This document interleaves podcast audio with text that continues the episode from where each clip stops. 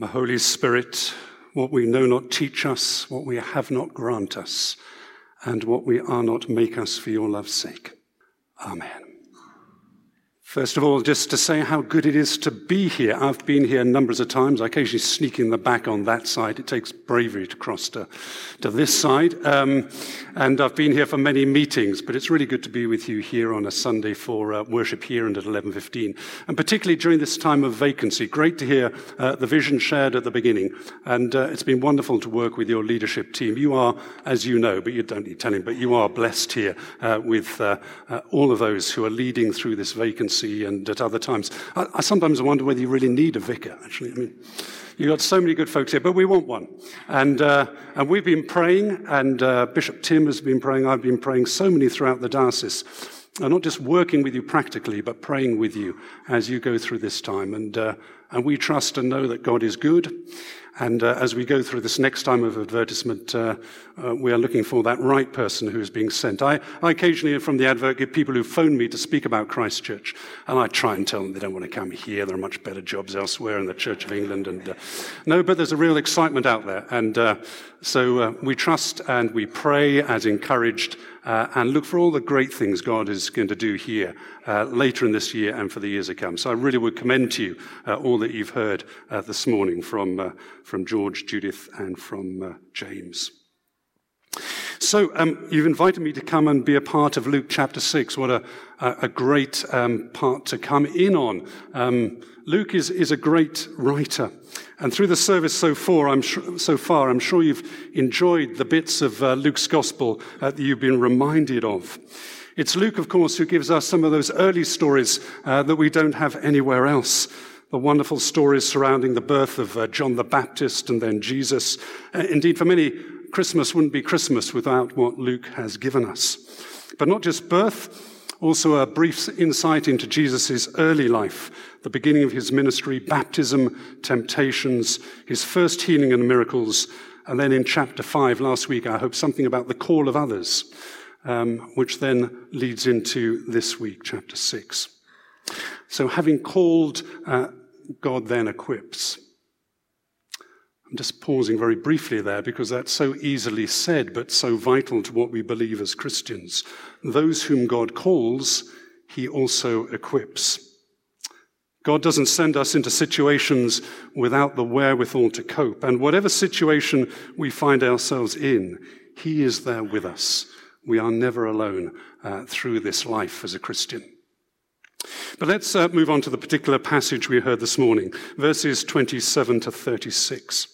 Now, you heard one version read. We saw another version up on the screen, and I'm going to occasionally quote from a different version. It doesn't matter. It all works together. So if you've got your Bibles open or on your phone, I hope this will all link with what you have.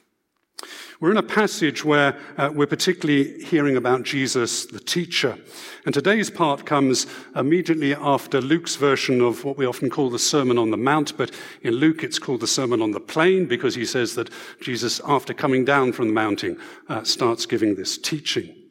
And the very first words in the version that the Bible version I was using, just very slightly different from the one on the screens, but the very first words that Jesus says in this passage are, "But I say to you." But I say to you. In many Bibles, today's section has the heading, Love for Enemies, love of your enemies. And we might just need a quick normality check before we go on, because the norm is, of course, that you love your friends and you hate your enemy. Just read history, look around. This is how it goes. You love your friends, you hate your enemies. It's the way of the world. And as Christians, we can very easily, perhaps just quite glibly, say, well, we must love our enemies. But let's not forget just how untypical this is. Let's not forget what's being asked of us in this. Let's not forget how this sounds to others. Perhaps to those exploring Christianity for the first time, those wanting to find out more about this Jesus thing and what he is about. So equipping his newly called disciples, Jesus begins by saying, but I say to you. You know the norm. You know how it usually works. Well, listen up, because if you're with me, it doesn't work that way. You're going to have to learn some different standards from the world's standards, different attitudes from those around you. And to make the point, he says, but I say to you, listen, love your enemies. Well, I guess that most of us are up for changing our feelings from negative to positive. We could try a bit harder to think about those whom we spend up so much emotional energy being bitter about. But Jesus is interested in more than our feelings. And Luke follows the word love with three verbs. Loving is about doing, he's telling us. Not just about what we feel or what we think, it's about our actions. Do good to those who hate you. Bless those who curse you. Pray for those who mistreat you. Do good, bless, pray. If you go to sleep now and you take nothing else away this morning, take those three things with you. Do good, bless, pray. And trying to then explain something of what that might look like, we come to this bit about turning the other cheek. One of those sayings that many of us knew long before we knew where it came from. Verse 29, if someone slaps you on one cheek, turn to them the other also. A couple of years ago, I came across an interpretation that's perhaps familiar to many of you here, but has really helped me try to get to grips with this part of chapter 6, because most interpretations I had heard in my life suggest that Jesus is teaching us that we shouldn't retaliate. We don't, if you like, up the ante. Instead, we offer the other cheek, a refusal to retaliate and to fight violence with violence. Turning the other cheek being about having the stature and strength to break that cycle of violence, to break the sort of tit for tat, the escalating animosity and hatred. Now, whilst that's good and powerful and important in many ways, there's a danger, I think, sometimes of trying to encourage what you might call a sort of doormat Christianity, allowing people just to walk all over us. So the bit that sort of caught my attention was somebody explaining that under Roman law, the usual rebuke for a social inferior was to deliver a backhanded slap across their cheek, a sort of dismissive slap. And by turning the other cheek, the oppressed person is daring the abuser to slap again with the forehand. And forehand slaps in the tradition were reserved for your social equals, face to face. So the sophisticated strategy that Jesus is offering in turning the other cheek changes three things. Firstly, yes, it interrupts that cycle of violence, but it also holds up a mirror to wrong action, getting that perpetrator to a greater level of self-awareness of what's in front of them, what they're doing. And so thirdly, it restores the social dignity of the victim. Turning the other cheek offers no retaliation. It offers instead truth. It holds a mirror up to the wrongdoing, and we deprive the violent person of their undisputed control and the power that they seek to claim for themselves. Back in the early 90s, I was fascinated by the accounts of the hostages Terry Waite, John McCarthy, and Brian Keenan, telling of their brutal years of captivity at the hands of the fundamentalist Shiite militiamen in Beirut. And having prayed through those late 80s, you might remember the many years when they were in captivity, those heart-rending years. It was really interesting to come to see something of the faith, the fortitude, and the resilience that had kept them going through that time. And for me, one of the most memorable parts of their records is a passage in Brian Keenan's book. It's called An Evil Cradling, where he describes a moment of transformation for his whole experience. He'd been suffering regular humiliations from his guards, and one in particular had been beating him daily with the butt of his gun. Just for fun, this guard had come in because he could. And then during one of those beatings, Brian Keenan began to laugh. He felt, he said, an enormous sense of relief, a kind of peace, because he suddenly in that moment realized that he had nothing. that everything he had been taken away from him. No one knew where he was in the world. He was totally alone. And this guard had made every effort to abuse him, but there was actually nothing more he could do to him any further. This was the limit of his power. And so for Keenan, there came a kind of catharsis, and he laughed, and the guard stopped. Keenan had taken away the guard's power and undisputed control, and it was the last beating that he received. When we turn the other cheek, we don't lie down, we stand up. We stand up for the values of Jesus, the dignity of every human being, that whatever our situation, whatever we don't have, we do have the love of God in Jesus Christ and are loved as a child of God, and nothing can take that from us. And that's just the first half of verse 29. There's more. If someone takes your coat, do not withhold your shirt from them. I guess you're at the morning service so you can watch Les Misérables this evening. I guess that's how it goes. Or somewhere on catch-up. Now, whilst I think the musical is fantastic, the screen version does a better job of reminding us of what is vital in Victor Hugo's novel. You see, there's one moment, one action, one Christ-like opportunity that is at the heart of the whole story and, in fact, transforms everything. If you're not familiar with the story, let me briefly relate the plot. The story begins in early 19th century France with a peasant, Jean Valjean, just released from 19 years of imprisonment, 5 years for stealing bread to try and feed his starving sister and her family, and another 14 years for various escape attempts that he's made. And Valjean, as he's released, struggles to find work and is turned away by everybody, including any innkeepers, because of the yellow passport that marks him as a former convict. He sleeps on the streets, and he sleeps angry, and he sleeps bitter.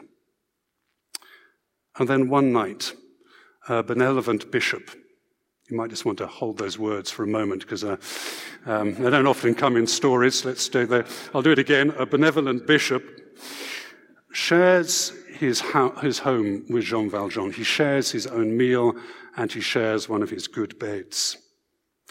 But having experienced nothing but cruelty from others, Valjean runs off with the bishop's silver cutlery early the next morning.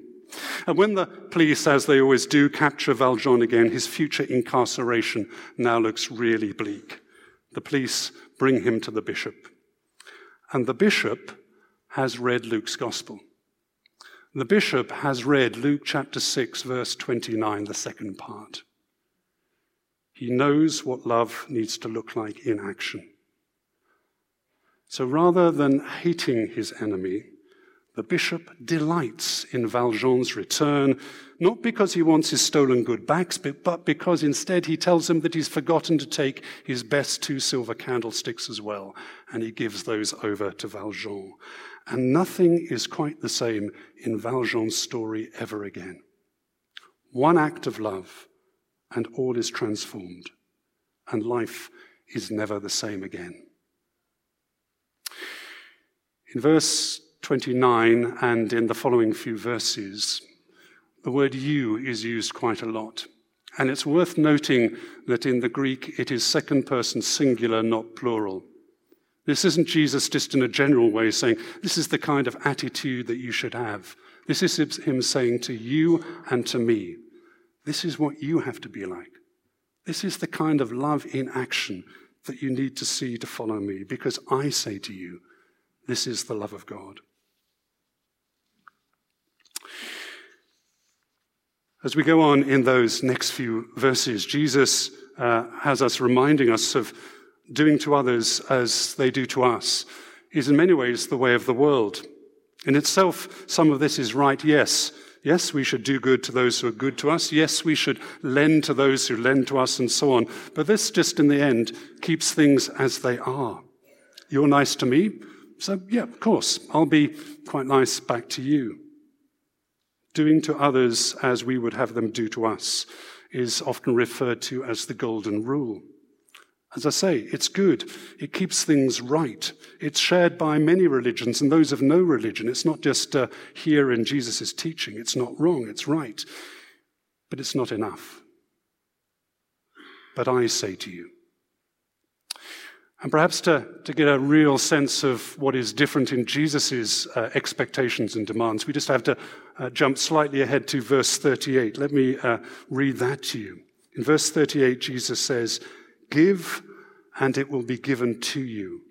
A good measure, pressed down, shaken together, running over, will be put into your lap."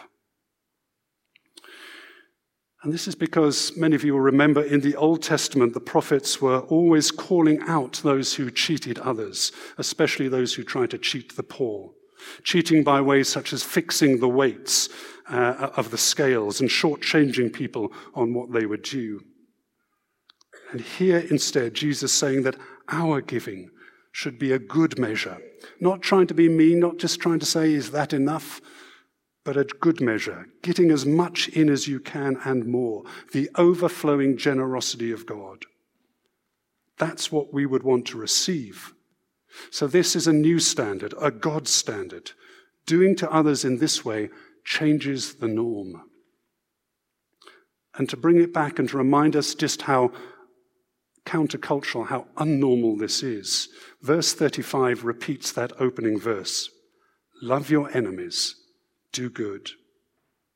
And he goes on to tell us, and if we do this, your reward will be great, and you will be children of the Most High. So, all this loving our enemies, all that's so untypical of us, all the hard work is worth it, for your reward will be great. I hate to disappoint you, but let me read from what one of the foremost scholars have commented on this passage. He's written, "The teaching on reward is marked by two features. The first is, reward is promised to those who act without any thought of it as a motive. And secondly, it's not an adjunct to the action, but it is the activity in its perfected form, since it derives from the character of God who gives it." So what's that actually mean? Well, let me suggest to you it looks like this. I hope this hasn't been said of you, but it might have been, and if it is, you wouldn't like it. I don't think most of us like being described as a good-for-nothing person. But that's what I want to suggest that Jesus is encouraging. Let me explain. Back in Victorian times, and not only then, children, and not only them, were governed by two things, the threat of hell and the promise of heaven. The biggest stick and carrot in the book. Behave well and you'll go to heaven. Do things badly and you are destined for hell. As a motivational guide, it was hard to beat in many ways. And actually, I think we're often still tempted to get quite close to it in the way that we say things in a similar kind of style. But I say to you, Jesus' actual words, verse 35, do good, expecting nothing in return. Jesus wants us to be good for nothing other than doing the good thing. Doing the loving thing because it is the right thing to do. We are to be good-for-nothing Christians. If you want to go around telling you that the Archdeacon has just told you that all the time, that's fine. That's what I want to say. We are to be good-for-nothing Christians. And why? And all the things that matter begin often with the question, why? Because doing the good thing, doing the loving thing, is what God does. To be children of the Most High, we're told, means to be imitators of God. The child is like the parent. That's what Jesus wants. He wants us to resemble our Heavenly Father, for people to see what love looks like in action in our lives, and through such actions is to see the love of God. And that's the reward. Nothing for us, but living out what we believe in, and so letting others see something of the love of God. Verse 35 ends with some Greek play on words from Luke. There's nothing like a bit of Greek to improve the day, unless you're Federer. That's a sort of a week old Tsitsipas joke I thought I could just about still get in for those of you who aren't checking the Melbourne score on your phones. So Luke has for us, for he is kind to the ungrateful and the wicked. And in Greek, the word kind is krestos and ungrateful is akaristos. Krestos, akaristos. It sounds great in Greek. You just have to go that way. But let's go to what he's actually trying to say. He's telling us that kindness is vital. I don't know about you, but kindness is, I think, one of the most undervalued of human behaviors, human values, human virtues. There are many things I want from my children, and some of them are getting beyond it, but they are still there, most of them, with the opportunity. But many of the characteristics I want to see in their lives, and up there amongst them, is I want them to be people who are kind. A basic orientation to kindness changes relationships, changes how we see people and how we treat people. Sadly, humankind too often is human unkind. We don't have to look far to see the truth of that. But Luke has put this bit of Jesus' teaching about kindness here because as he draws this passage to a close, he's reminding us of what it means to be a child of God. Kindness, you see, is not just some kind of schoolyard notice encouraging us to play fairly. It's deep in the heart of God, the compassion of God, the love of God, for he is kind. The life and the love of God we, his children, are called to live should be marked by kindness. If you know Matthew's version of this part of Jesus' teaching, you may remember that he actually sums this up by saying, "Be perfect, therefore, as your heavenly Father is perfect," Matthew 5:45. But Matthew's version sounds always a bit like the impossible command. Luke is, in some ways, just a little bit more generous. He says, "Be merciful, as your Father is merciful." Now, we could spend another sermon, and you've had one from the church wardens and George and one from me now, so we're just going to try and keep it a bit shorter this morning. We could spend a whole sermon on mercy. We could actually spend a whole sermon series on mercy. The mercy of God is a vital part of who God is. But let me just say this. Mercy and kindness are always close together through the Bible. Look at, for example, Micah 6, chapter 8. What does the Lord require of you? To do justice, to love mercy, to walk humbly with your God. Or, as other versions put it, what does the Lord require of you? To do justice, to love kindness, to walk humbly with your God. Justice and mercy always come hand in hand because this is how it is with God. But note, and this is really important at all times in life, I believe, note that justice always comes first and mercy follows. Mercy isn't about saying our failures don't matter or bad behaviors don't matter and that things are just all right. First comes God's justice, which upholds the good and the true and names the wrong, the sin, the shortfalling for what it is. And then the mercy of God comes, the kindness of God, the forgiveness of God. However far we stray, however much we get it wrong, the patient love of God waits to draw us back and to hold us again in that love. Be merciful, therefore, just as your Father is merciful. And let me finally end with this. I'm at last getting round to reading Justin Welby's book, Reimagining Britain. And it seems to me a good time to be reading it with all that's going on in our parliament and country at the present. At the beginning of the book, Archbishop Justin reminds us this. He wrote, "Values guide practices, and practices build virtues. Virtues also reinforce practices and guide our understanding of values." And the subtitle of the book is Foundations of Hope. Jesus the teacher, and perhaps nowhere so strongly here as in Luke chapter 6, teaches us the kinds of values and virtues and good practices that make a difference, that change the norm, that make all the difference in the world, because he's teaching us the ways of God and God's standards. And for us, well, we are to be like our Father, full, so full, overflowing with the abundance of life-giving mercy and love, bringing that hope which the world needs, that hope which is the gift of God. So may it be. Amen.